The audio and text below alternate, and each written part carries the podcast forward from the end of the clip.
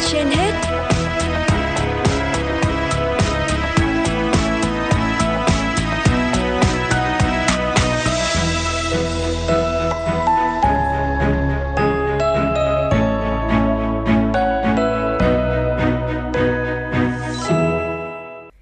Quang Minh và Quốc Bảo xin kính chào quý vị thính giả đang theo dõi chương trình Sức khỏe truyền hết của Đài Phát thanh Truyền hình Hà Nội. Thưa quý vị và các bạn, theo thống kê, tại Việt Nam có hơn 10 triệu người mắc bệnh thận mạn,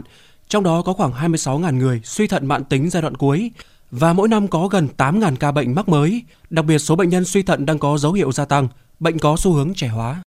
18 tuổi được chẩn đoán suy thận cũng là thời gian hơn 10 năm của em Nghiêm Xuân Hùng ở xã Văn Khê, huyện Mê Linh, Hà Nội gắn bó với máy chạy thận nhân tạo. Em cho biết chỉ với các triệu chứng bí tiểu, mệt mỏi, chán ăn kéo dài, em đã nhập viện cấp cứu và phát hiện bệnh suy thận.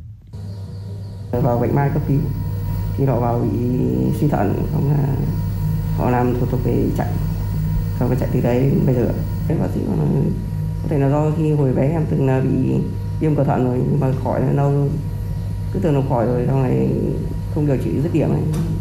lúc đấy thì tái phát là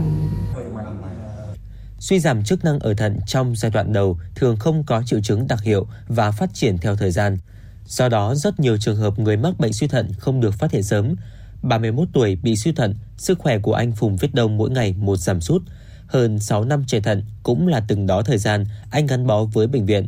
Chị Nguyễn Thị Hoàn, vợ anh Phùng Viết Đông và bác sĩ Nguyễn Văn Hạnh, phó trưởng khoa hồi sức cấp cứu tích cực và chống độc, phụ trách đơn nguyên chạy thận, Bệnh viện Đa khoa Mê Linh, Hà Nội, nói thì là sức khỏe nó cũng có suy yếu đi một phần của con người trước kia khỏe thì cũng còn đỡ được nhưng bây giờ thì chẳng làm được trong một cái việc gì nữa. Bây giờ là công việc là nặng nề là đến mình hết rồi. Ờ, đơn giản nhất là một số trường hợp mà thấy chỉ có mệt hoặc là da rẻ ờ, cảm giác là sạm hai nữa là khó thở. Đấy đi lại phù nhưng mà khi đến viện thì đã cũng đã phát hiện giai đoạn 4 giai đoạn 5 rồi. Điều trị bài tồn thì cũng rất là khó. Bởi vì là nếu mà suy thận rồi giai đoạn 4 giai đoạn 5 rồi thì không thể điều trị bảo tồn được bắt buộc phải lọc máu chu kỳ.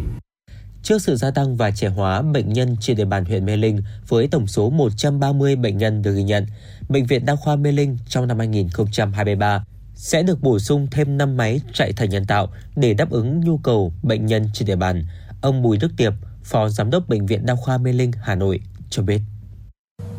chủ trương của bệnh viện thì cũng đang là cái sắp tới trong thời kỳ tới là cũng sẽ là tiến hành à, triển khai các cái à, vị trí để mà xây dựng một cái à, đơn nguyên à, một cái khoa thận nhân tạo để à, và cũng trang bị thêm trong những thời gian tới về các hệ thống máy móc cũng như là cái hệ thống xét nghiệm đáp ứng được cái nhu cầu à, đảm bảo là trên 50% cái số lượng bệnh nhân à, trên địa bàn và cũng để hạn chế được cái phần nào cái sự uh, chuyển tuyến của bệnh nhân lên các cái tuyến và cũng như khu vực lân cận. Những người suy thận mạn phải thường xuyên chạy thận nhân tạo lâu dài. Đây là biện pháp hỗ trợ thực hiện quá trình loại bỏ các chất thải trong máu khi thận không còn có khả năng đảm nhiệm chức năng,